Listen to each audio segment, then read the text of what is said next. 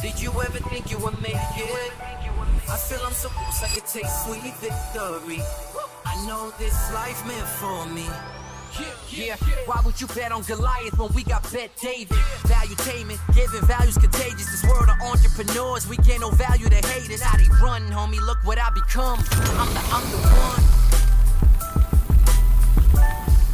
Okay, so today's podcast will be about whether uh, the population growing is an issue or underpopulation. Like a lot of people are sitting there saying, well, you know, this whole concept about the way the population is growing is a very big concern. There are some data that we're saying that by 2000, by 2100 we will flatline and the population will no longer grow. And there are some people that are wondering whether India is going to pass up China. We have a lot of different things to talk about. We have the right person in house, second time with us on the podcast, Marian Tupy, who has got a new book called Super Abundance. He's got very interesting ideas and thoughts and a lot of good research here. Uh, born in Czech, uh, grew up in South Africa, went to school in UK, and today he's in DC. And he's a die-hard LeBron James fan, which we'll maybe talk about later on today. Um, That was a joke, the last part. It's good to have you on, man. How you doing? Thank you. I'm delighted to be with you. We are as well, man. We, we're excited to have you here. Uh, so, so uh, look, when I think about here, senior policy analyst, Center for Global Liberty and Prosperity, Cato Institute editor, humanprogress.org. And then you turn on the news right now, which hopefully we'll get into some of these stories.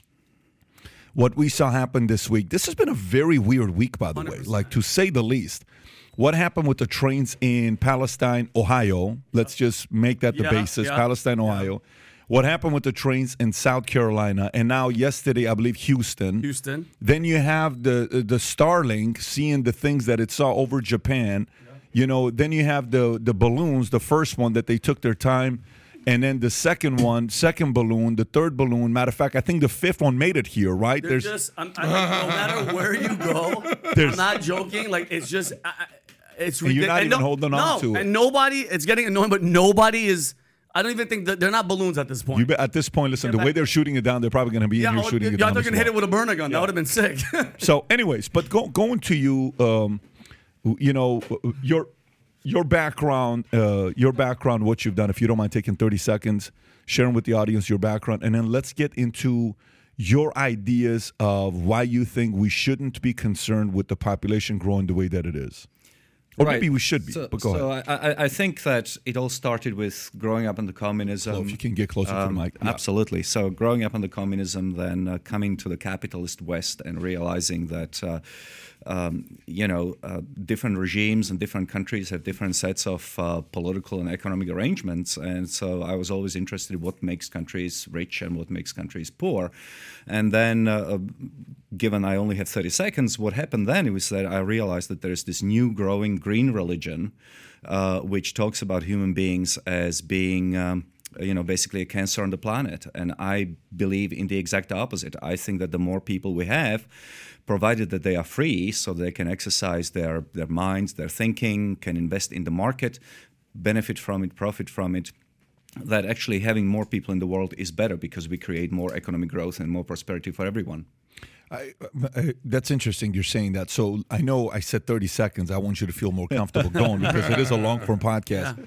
But you know, so for me, being where I grew up and where I'm at now, it's very important for us to know. You know, like it was always wanting to find out how does one become rich? Can everybody become rich? What are the principles that help somebody become rich? So for you, coming from the Czech background, when I lived in Germany, there was a lot of uh, folks from Czechoslovakia in '89 that were escaping. You know, a family that was very close to me, the Staff family, Jan and Katarina Staff, the specifically family that I remember. You know, and they would tell me stories about what it was like there. So for you, what does it? What what conditions and climate helps people become rich, and the same as helps some people become poor? Well, uh, everybody, uh, not everybody can become wealthy. No, everybody can become successful. Um, you know, you, you can only work with whatever God-given talents uh, slash DNA uh, you have. But the first prerequisite for having at least a shot at being successful and rich is that you have to live in a country uh, where uh, you have basically the freedom uh, both political and economic freedom. Uh, what do I mean by political? Or, uh, well, freedom of speech, for example, is incredibly important uh, to be able to interact with people like you, exchanging ideas, learning from each other, um, maybe innovating something together, then uh, applying those ideas in the marketplace. Um, and if it works, then of course profiting. Now, that only works under some form of a free market system. Um, if you are in North Korea, it doesn't really matter um, what great ideas you have. You cannot implement them. First, you cannot vocalize them because you have a uh, complete ban on free speech, but also you cannot really implement them in practice. There is no market where you can succeed with your ideas or your, your innovations. So I would say that free market uh, over time has proven to be um, the, the, the best way in order to generate economic growth. And it's not just capitalism in the way that we understand it over the last 300 years. But even if you look at the past, it's it's it's localities that have allowed for greater openness, uh, where where the government took its boot off the necks of ordinary people, where where uh, where people uh, were able to flourish and become rich. Uh, that includes uh, Song China uh, in 12th century AD, an incredibly um, sophisticated and wealthy societies. And then when the Ming come in, basically they have 800 years of stagnation simply because the government changes and they change the political and economic ideas and institutions that they have. Uh, similarly, in uh, you know, um, say for example, in, in ancient Rome, second century, uh, very high uh, high level of, of stability, which then gets replaced by obviously the collapse of the Roman Empire and Dark Ages. So you can have these efflorescences of of economic growth, but they usually they, they usually peter out because politics change and whatever. And my big concern about the United States right now is that I would like us not to be one of those uh, one of those countries where we have a sort of a 200 year period of high economic growth and then suddenly everything stops and we have stagnation for the next 500 years. By the way, if you look at stats, which countries have grown the fastest? Over the last, uh, uh, I'm sure there's data on this, the last 50 years. I know India slowed down ever since they came up with their one child policy. No, China. I'm sorry, China. China. China slowed down. India keeps making babies. The average age right now in China is 38.4. I think we're 36.4. I think uh, India is 26 or 27 years old. They're very young, and they're if they haven't already passed up China in population, they're about to. But what what what countries are you seeing where the level of population growing exponentially is matching innovation, and which ones are you seeing that where the population grows? innovation is declining. Mm. Is, is, what what what trends are you noticing? Well, I would say that economic growth is really uh, a combination of population and freedom. So you don't have to have a growing population uh, necessarily if you're compensating for it with higher degree of economic freedom. So China starts to liberalize after 1978, and they have a very high economic growth rate. In fact, they are the most successful economy over the last say 40 what, years. What the 58 or 68? Uh, 1978. 1978. China sort of drops hardcore communism. I mean, it takes time for them to liberalize in more areas. But but the point is that during the 1980s and the 1990s, for the last 40 years, China has been growing quite rapidly, even though they did have the, the one child policy. Now, my argument would be that if they didn't have the one child policy, they would be growing even faster. Um, India uh, also has succeeded a great deal, um, partly because they started liberalizing, they started having a more capitalist system after 1991 reforms. And uh, India has never implemented the kinds of draconian anti population policies that China has. So, those are two success stories. Ireland is another success story. The, the, the, the great disappointment over the last 30 years at least must be Japan. Uh, Japan, which uh, which has basically stagnated, but also many countries in Western Europe. Um, Italy hasn't seen growth in the last 20 years um, and, and places like that. How, how, has Italy not seen growth? They're some of the most attractive people in the world. They should be making babies. You know? Left and right. Like I would assume, like when you're like Italian, stallion, you're thinking Sly, all these attractive people. They, for them to have that kind of emotional control, Vinny, it's got to be patriotic. It's to not, right? to just okay. So can you pull up the data I just sent you? Pull up the data I just sent you. The link I just sent you, where it shows countries whose population has grown the most. Can you go up so we can have actually the leaders bulletin? I don't know if the link I just sent you shows me a leaders bulletin. Do you see? Actually, the map is quite telling. Uh, if you look at the map, you see that um, Africa is the darkest, uh, has the darkest hue of, of the uh, of the color on the map, and that's because um, Africa is still growing. In fact, Africa is the sub-Saharan Africa is the only region in the world where women have more babies than is necessary for replacement level. Replacement level is 2.1 children per woman per lifetime, and pretty much everywhere else in the world, Uh, Can you explain that? 2.1?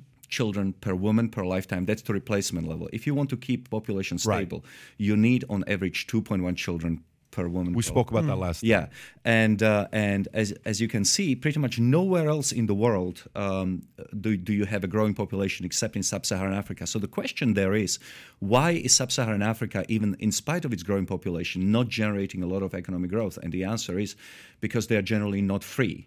Uh, if if you grow up in the slums of of uh, Mario, get a little closer. uh, yeah. Yeah. Uh, if, if you grow up in the slums of uh, Lagos, for Yeah. example, uh, you could be a genius kid, but there is simply very little uh, that you can do with your life. Um, you're probably going to get a crappy education.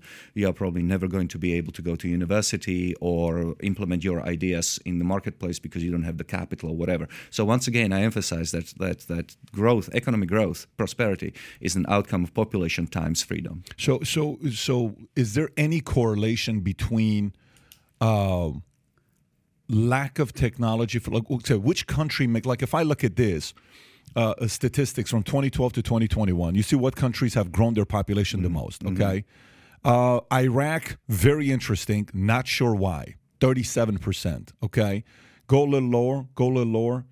Uh, Chad, Somalia, Benin, Maldives, Uganda, 33%, Kuwait, 27%, Afghanistan. Why are they increasing at the levels that they're increasing? Qatar, a lot of these are Muslim nations. Saudi Arabia, Pakistan, uh, Israel, 18.37%, Philippines, 17%, Iran, That's- 16%. That's population, Pat. Growth from 2012 to 2021 on them growing the most. Turkey, by the way, again, a lot of these are Muslim nations.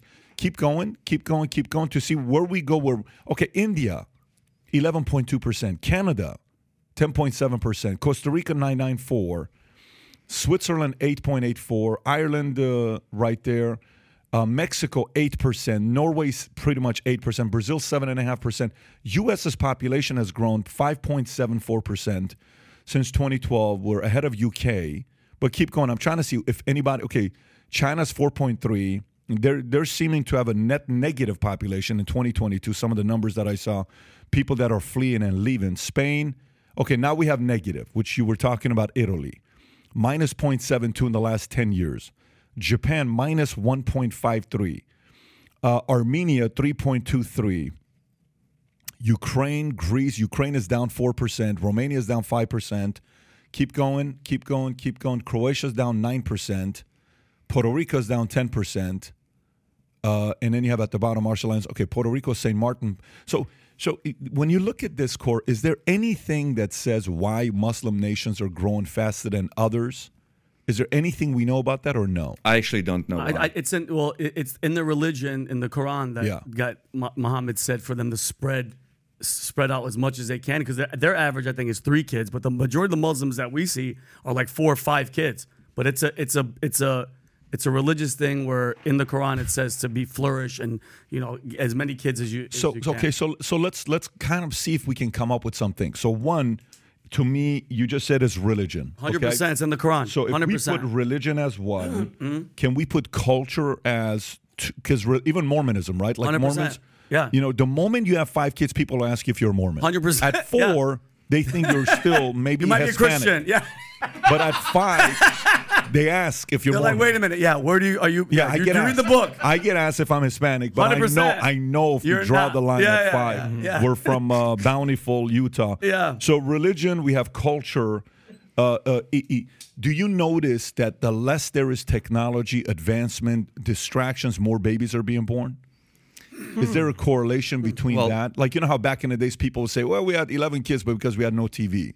Yeah. There's certainly a correlation between uh, um, being a rich country uh, and and uh, having fewer babies. Partly because most rich countries also have a very high percentage of women who are in uh, uh, who are in the uh, you know who are in the work workforce, um, and. Um, you know, staying at home, taking care of children has a much higher opportunity cost than going and work in in the, in the marketplace. So let's say that uh, um, a, a woman becomes a banker and can bring in quarter of a million or half a million dollars a year home. Uh, staying at home, basically, and taking care of children means that the cost is between quarter of a million and half a million, right? Whereas if you are a woman, say, for example, in, in, in an African village, and you are not really a part of the official workforce, but you, you still work, obviously. I mean, you work, you work at home, you're a homemaker or whatever, uh, but you're not actually bringing bringing in any monetary income.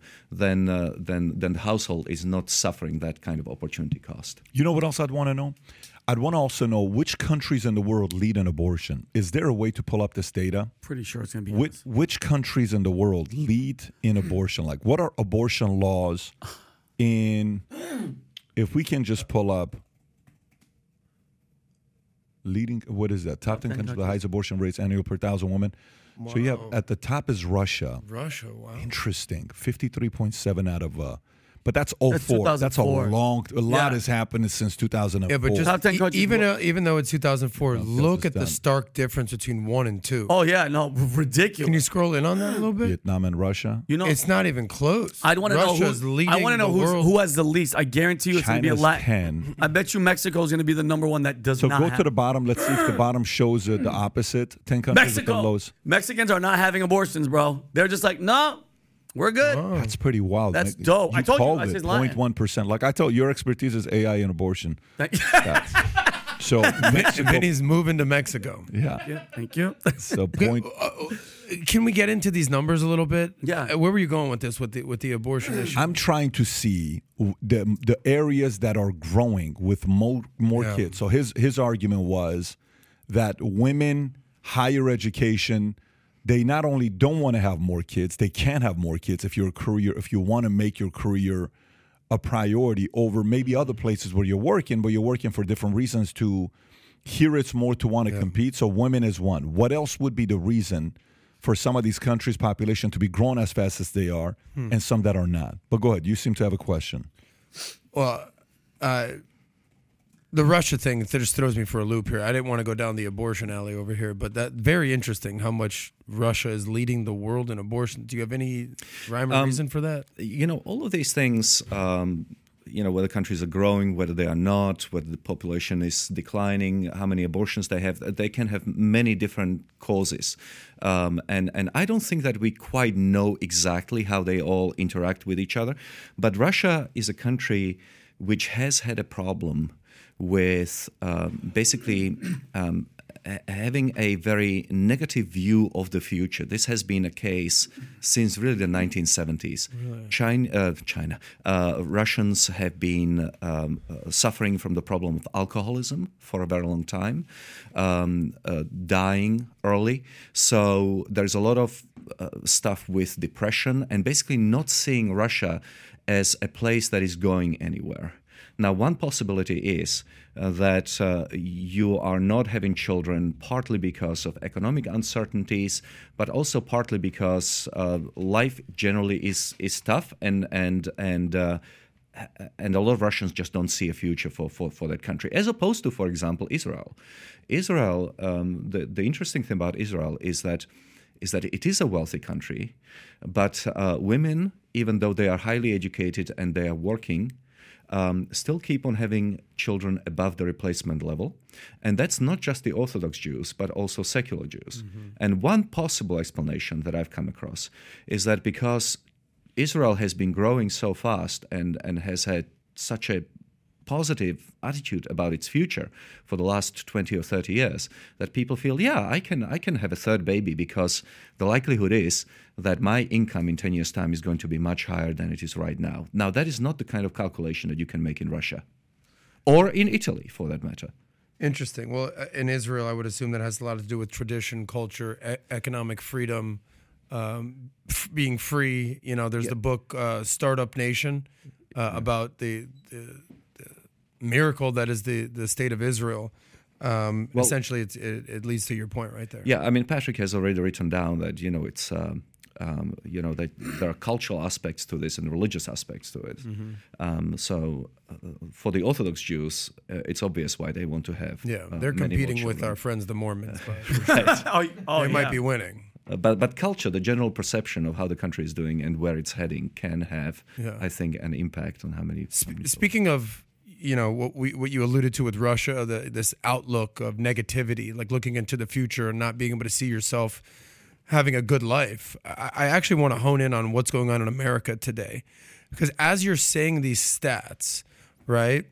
Um, you know, it comes down to political and economic and socioeconomic. And you see these numbers, Rob. I, I slacked you something. If you could, the the amount or the share of generation who is proud to be American is falling off a cliff. It's actually insane. And it's something that I actually feel very deeply about. If you look here, the net shares of each generation who say they are proud to live in the United States, baby boomers who are essentially our parents, you know, in their 60s, 70s, 73% are proud to live in the United States. Gen X, who are in their 40s and 50s, 54%.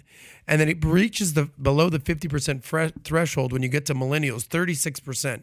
And Gen Z, 16%. You're talking teenagers and 20 something year olds who are abundantly not proud to live in the United States.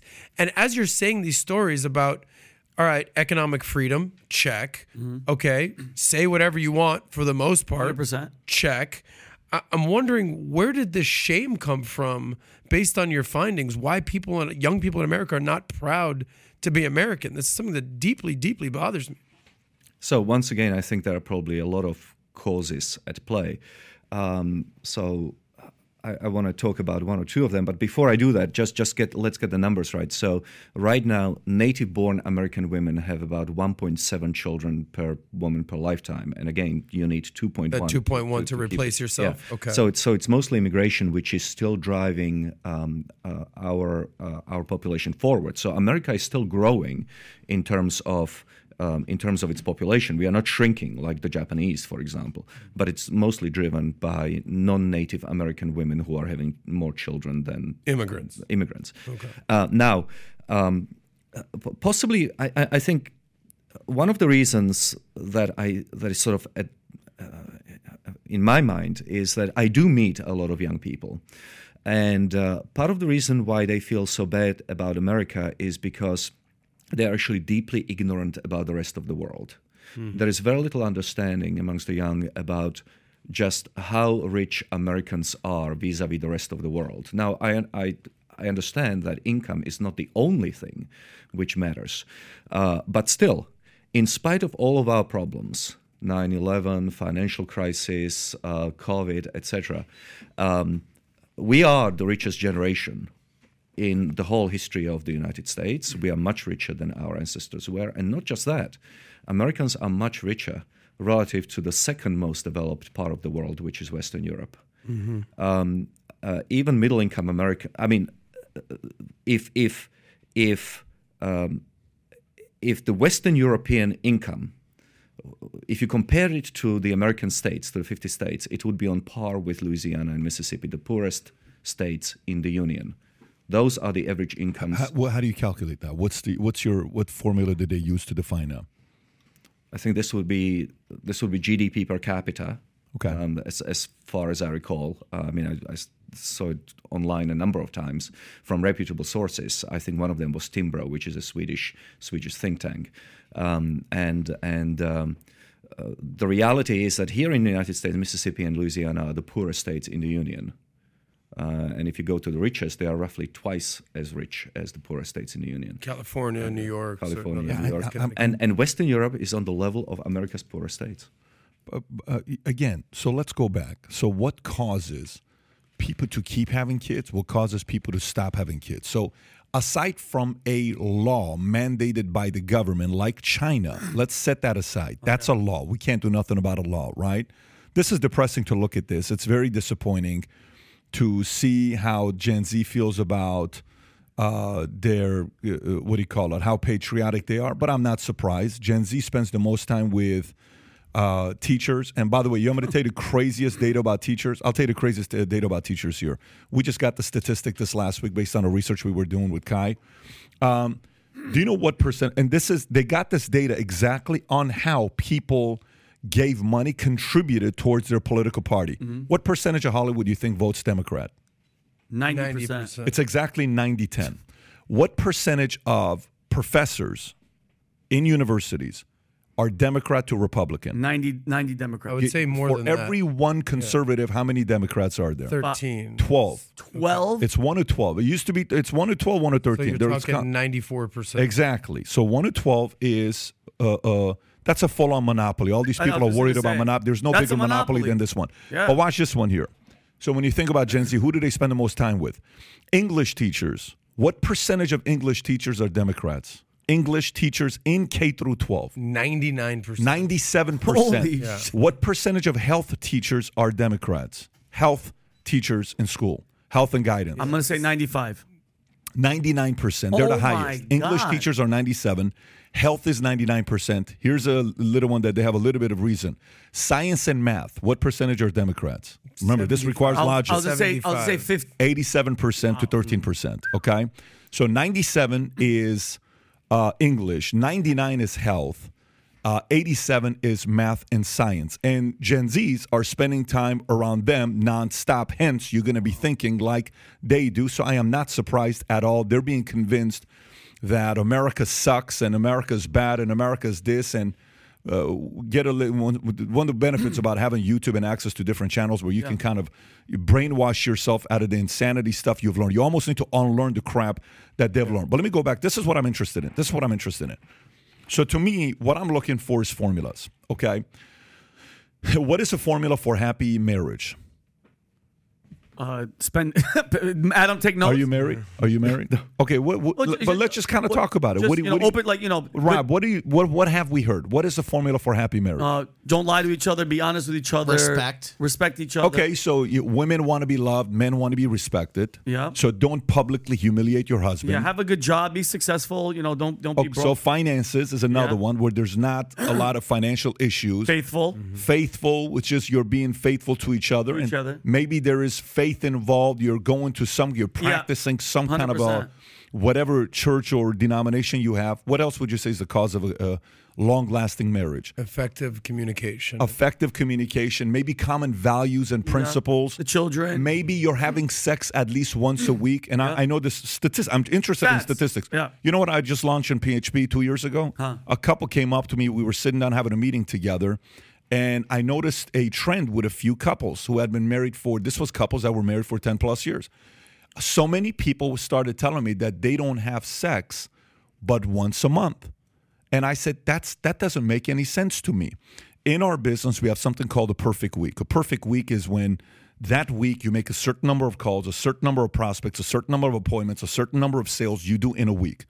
The new perfect week I added is a date night at least once a week and you have sex at least once a week. Mm-hmm. We've added this. I said, treat your marriage as a perfect week. One date night, sex at least once a week. You'd be amazed how many people Sunday night at 11:59 are getting it on.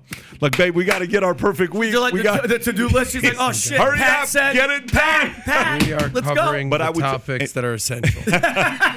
but but the but the reason but the reason why I'm asking this, as funny as this sounds and as like ludicrous this sounds, this is based on a lot of conversations you have with people. And if you're not having sex in marriage for more than a month, something's going on in that marriage. Someone's not happy. Yeah. Okay. All right. So you go to, you know, s- s- uh, success formulas for me having a million dollars in my bank account. I don't know. Set aside three hundred dollars a month at twelve percent over thirty years or 40 years, you're gonna have a million bucks. Okay. You know, what else? You do thousand dollars a month at 12% over 21 years, you got a million bucks in your account, right? If you can set aside thousand dollars a month at 12%. There are formulas. How do you get a raise at a company? How do you keep increasing your salary? How do you stay in shape? I want to know what formulas causes people to stop having kids and for people to have more kids. More kids, lack of education, does that equal more kids? Lack of, um, you know, uh, entertainment and advancement in technology, is that what causes more kids? Is it cultural expectation of, hey, in our community, in our religion, you can have as many kids as you want five, six, seven, eight kids. What is it? Okay. And then, like the, the number that we have that's 2.1, Mm-hmm. I like that because we have a number to go off of that we're at least growing our population.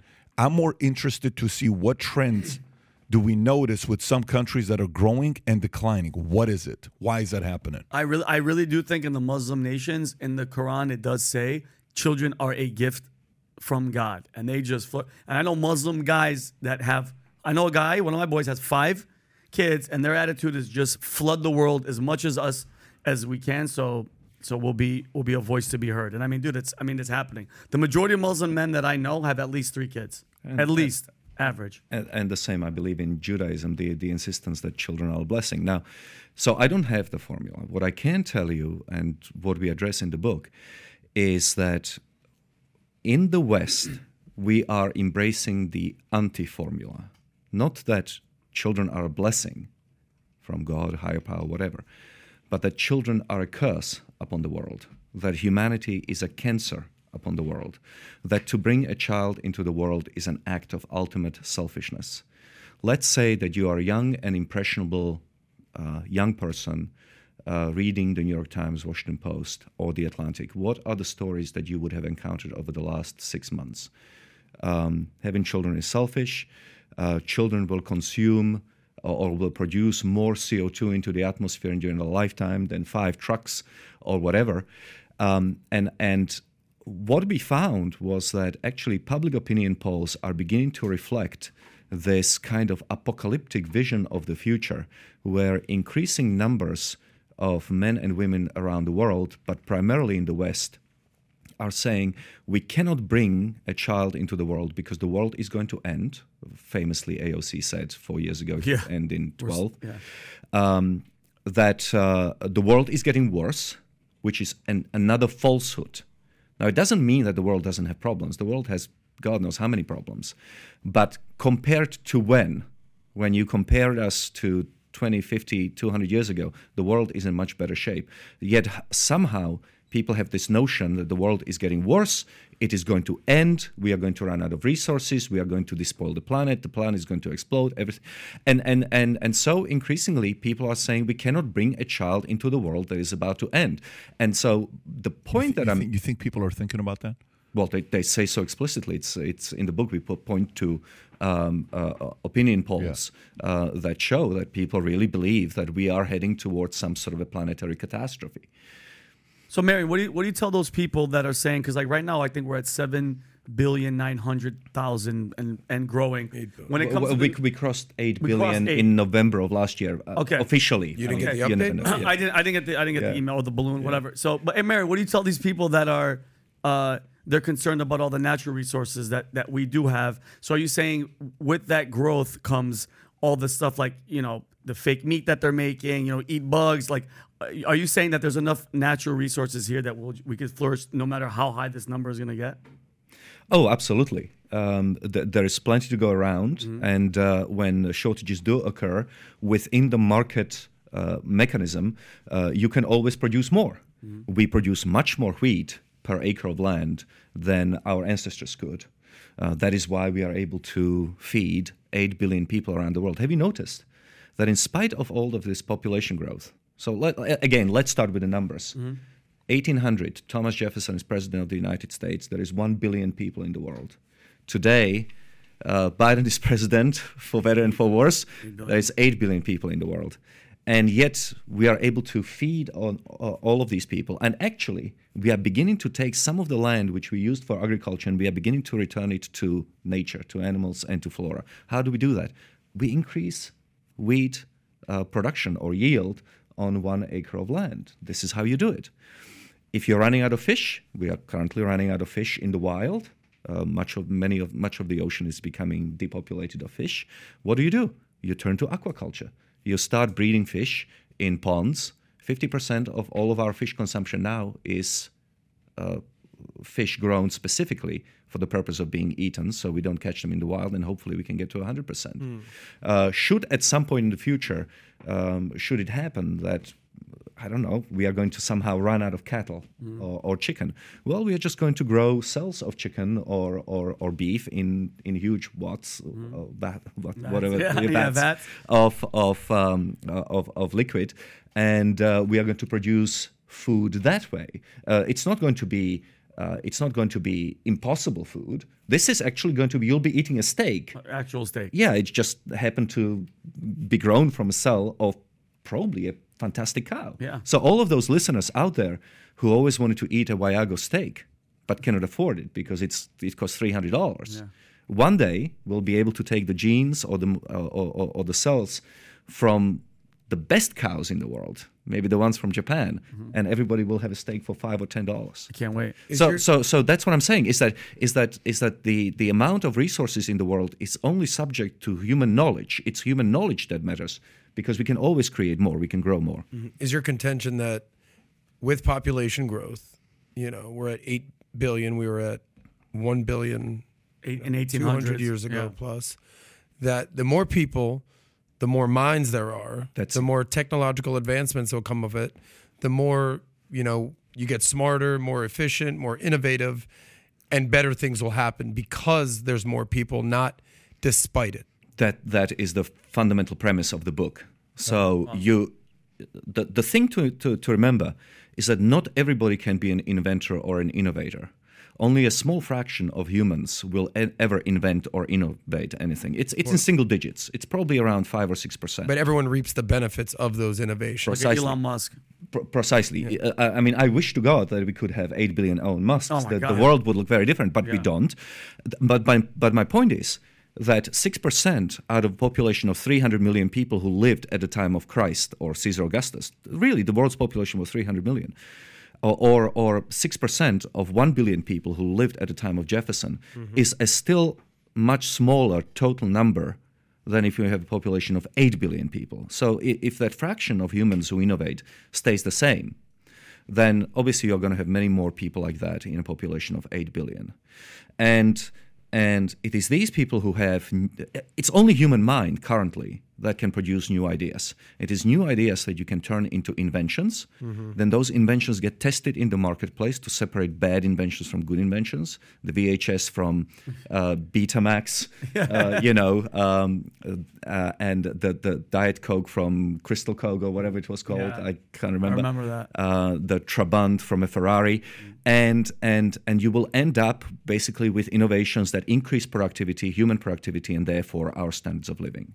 I want to go back to what Pat sort of questioned you on was uh, about whether or not, whether it's the media, whether it's politicians, whoever it is, mainstream media, that is trying to convince people not to have kids. Uh, What I want to kind of hone in on is America and Western civilizations.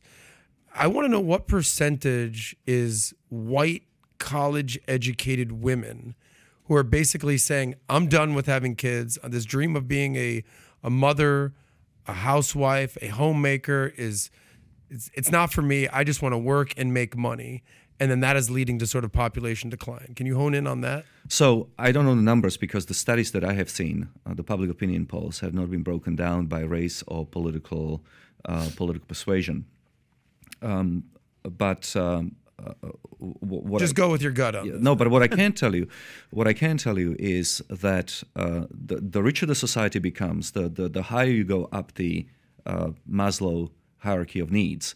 You know, at the bottom you have your clothing, your food, your water, your security, and at the top you have self self actualization. And basically, what tends to happen is that it is in societies where people are extremely rich, and again, we are extremely rich by historical standards, where people have all this time and all this money to um, basically devote themselves to pet projects such as um, I don't know, I, I want to live in the United States where all the plastic is banned, or I want to uh, transform the United States into uh, a society where uh, th- th- there are no guns or where there are abortions and, and, and things like that. The, the, the point is, people have all this time and all of these resources to, to pursue their pet project. Now, the pet project can be good, the pet project can be bad, but it's only rich people who have this who have this amount of time to do that. Yeah. C- Can you pull up uh, Maslow's uh, hierarchy of needs? Hierarchy of needs. So yeah. it's it's very interesting because I want to I want to get your opinion on uh, essentially what you said. I interviewed this. You, you familiar with the Freedom Forum? It's by Garry Kasparov. yes, yes. Okay, so I was invited there via Pat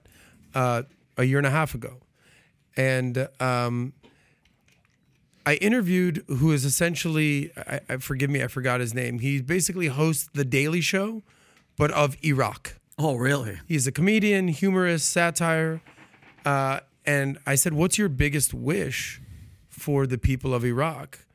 And, you know, you would assume, you know, living under no fear and tyrannical governments. And he says, My wish is for them to just come home every night and watch reality TV, and that be the biggest thing on their mind. I said, What? What are you talking about? He says, Do you understand how lucky you are in America to go to your job, to work, to just live your life, do what you want to do, and come home and have the freedom to just watch meaningless dribble on TV? Because you're not concerned that a bomb is coming over your head, that someone in your family is going to get dragged out of the house for having dissenting uh, political views, and just you're not, you know, scraping by for food, water, shelter, any of the basic human needs on the Maslow's hierarchy of needs. And he goes, My wish is for the people of Iraq to just watch the Kardashians mind numbingly mindless. Yeah. But he goes, Unfortunately, we can't do that. Life's tough. And that was such a stark example of like, holy shit. That's how where we're at in America today. We have life is so easy. It's so good that our biggest issue is like whether Khloé lost four pounds today on the Kardashians, if you even know who Rihanna's is pregnant or not? or Rihanna's pregnant, whatever it is, and it just things are so good here in the West in America that it it's almost manifesting like things are so bad because we have so much time to focus on minor things that don't affect day to day life. Yeah. is that essentially your premise? Yes, and and it gets a little bit worse than that, and in in a sense that, you see, at the top of the pyramid, things are only zero sum. Um, at the bottom of the pyramid, if you have freedom, if you have people, they are going to provide for water, food, shelter through normal market mechanism, right? Uh, we have sort of tackled that particular that, level at the Mas- uh, of the Maslow pyramid. Uh, pyramid of needs um, back in maybe like the 40s or the 50s. Um, but again, the, the market can provide more food, more shelter, more sleep, innovation, growth, etc. But at the top of the pyramid, the problem with self-actualization, where it becomes zero sum, is that your idea what a perfect society may be may may be in direct conflict with mine. Yeah. So maybe you're prioritizing uh, equality uh, of outcome uh, over my prioritization of liberty and the ability to succeed or fail within the market system. And so when when when we are at the top of the pyramid and you insist that everybody should have equality of outcome, that affects me negatively immediately because it means that I have to forego something if I'm better off than you are. And that's what leads to social conflict. I think that's part of the reason why we are at each other's throats, is because we are all at the top of the pyramid, but we have very different ideas about how the world should be structured. In the how- West, uh, because in the West, in the West, life is so easy. Yeah, about how how America should function. By the way, Pat, what what was the, they do this sort of like debate? I don't know if it's in Cambridge or in Oxford. It's in the UK, and they had this comedian come on and basically sort of clown wokeness. Konstantin, Did you see this? Yeah, Konstantin Kissin. He runs a, uh, a podcast. Okay, Yeah, you've in seen UK. this. Yes, I have. I don't know if you can pull that up, Rob. What a, a prime example of this, because he basically you, you talked about like bowing to the idol of greenness. What what, what was the terminology you used? Just a Oh, the little bit green ago? religion. Yeah, The green religion. eco fanatics. And he said, "Let me tell you why the the the, the climate change and, and the and the global uh, catastrophe is never gonna nobody's gonna work on it." Can you go back to that Maslow's hierarchy of needs? And he basically said, "You have literally billions of people." In all around the world, India, China, third world countries, Africa, you know, Middle East, who are still on the bottom level, who are still just fighting for air, water, food, shelter, all that. And here you are at the top of the pyramid, self actualizing what a green new world would be. That's right. And he goes, It's never going to happen mm-hmm. because you have billions of people just fighting for the basics, the basics of survival. Meanwhile, you're over here basically on your, you know, iPad in your air conditioned home, in your college education, and just sort of looking down on people because they they they won't take climate change as seriously as you when they're literally fighting for their basic needs and survival. And that was the guy's I think, I think his entire Yeah, premise. K- Kissin. Uh, so I would I would sort of divide the world into two parts. Uh, one is the developing or the underdeveloped world, and they are obviously not going to buy into the whole decarbonization of the economy. Um, wherever you stand on on fossil fuels or green technology, um, the fact is we are going to use we are going to need fossil fuels for many more years to come because they are the cheapest. And so the people who are still very poor, say most of Africa, most of Latin America, much of Asia, these people are going to be using those sorts of fuels. More than half the world. Um, um, uh, well over half Yes. of the world. Um, and then, and then the other part of the world, the, the, the Western world, um, also generally tends to be democratic. And so, what we are basically saying is that um, we are asking um, or rather, the, the Greens are asking us to democratically elect for us to be poorer, right? And I think that the, much of the conflict in the West right now has to do with the fact that in order to implement the green policies, all of us would have to suffer a great decline in our standards of living. And that's what's playing out already in places where the green agenda is most advanced United Kingdom and Germany. Um, people are washing themselves in lukewarm water because they cannot afford hot water. They cannot heat their homes in the middle of winter. Europe is much further ahead of where we are heading if we embrace the same policies, the same green policies. We are just going to be much poorer, or alternatively, we are going to elect governments that are going to behave in a very different fashion. Yeah, so let, let me uh, ask you a question about this uh, the the book. How much how much research did you guys do w- with the book in regards to what religion has the most kids, which countries are the most optimistic, which states are growing and not growing within the states, what uh, climates causes uh, people to have more kids? Because some of the content that I'm looking at right now is contradictory. Did you did you go into looking at which religions are having more kid more, most kids and why? We didn't look. Okay. Uh, we didn't look at religion. Uh, the, the book is devoted specifically to answering the question whether more people are going to exhaust global resources. Yeah, I'm, I, I, I guess I, I, I get that. And what I would want to know is so so here's I just sent you a bunch of links. So go to the one with go to the abortion one that we looked at as uh, uh, as well earlier. Which country has you have the link up there? One of them, where it shows which one of the countries is having the most uh, abortions today. And who was at the top? By a mile, it was Russia. Then it was Vietnam, I think was number two, and it wasn't even close. It was 53% to uh, uh, 32%. Go a little lower, go a little lower. Yeah, there you go. So Russia was at the top, 50, 37. Vietnam was 35. And then you have a few different countries there. And then if you go lower, you'll see well, where U.S. is at. Go uh, go all the way to the bottom where you have the different list of uh, countries. It should have U.S. there as well. Is it, does it have it or no? If you go all the way to the bottom.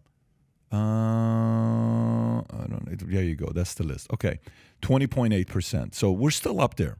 Uh, uh, uh, you know, China has twenty four point two percent of the population that's getting abortions, but we're still up there at twenty one percent. China is forcing you to get an abortion. Here, we're not forcing you. You're choosing, and we're at twenty one percent. Right? Okay. So then I said, okay, why would you? Why why would Russia have abortion as high as they do? You said they don't they're not optimistic about the future right to see like what the future looks like is the future bright or not so because of that they don't want to have the kids because they don't think it's a safe environment to have the kids right then i went to the optimistic most optimistic country in the world and if you go to that one i sent you the link to that as well you have it in the top right yeah it's one of them that said uh, there you go zoom zoom this zoom in on this one which is kind of weird pessimism and, and optimism the, the uh, go zoom in just on that chart of Statista. Yeah, it shows that China more things are getting better in the world than are getting worse. China is at the highest level, 86%.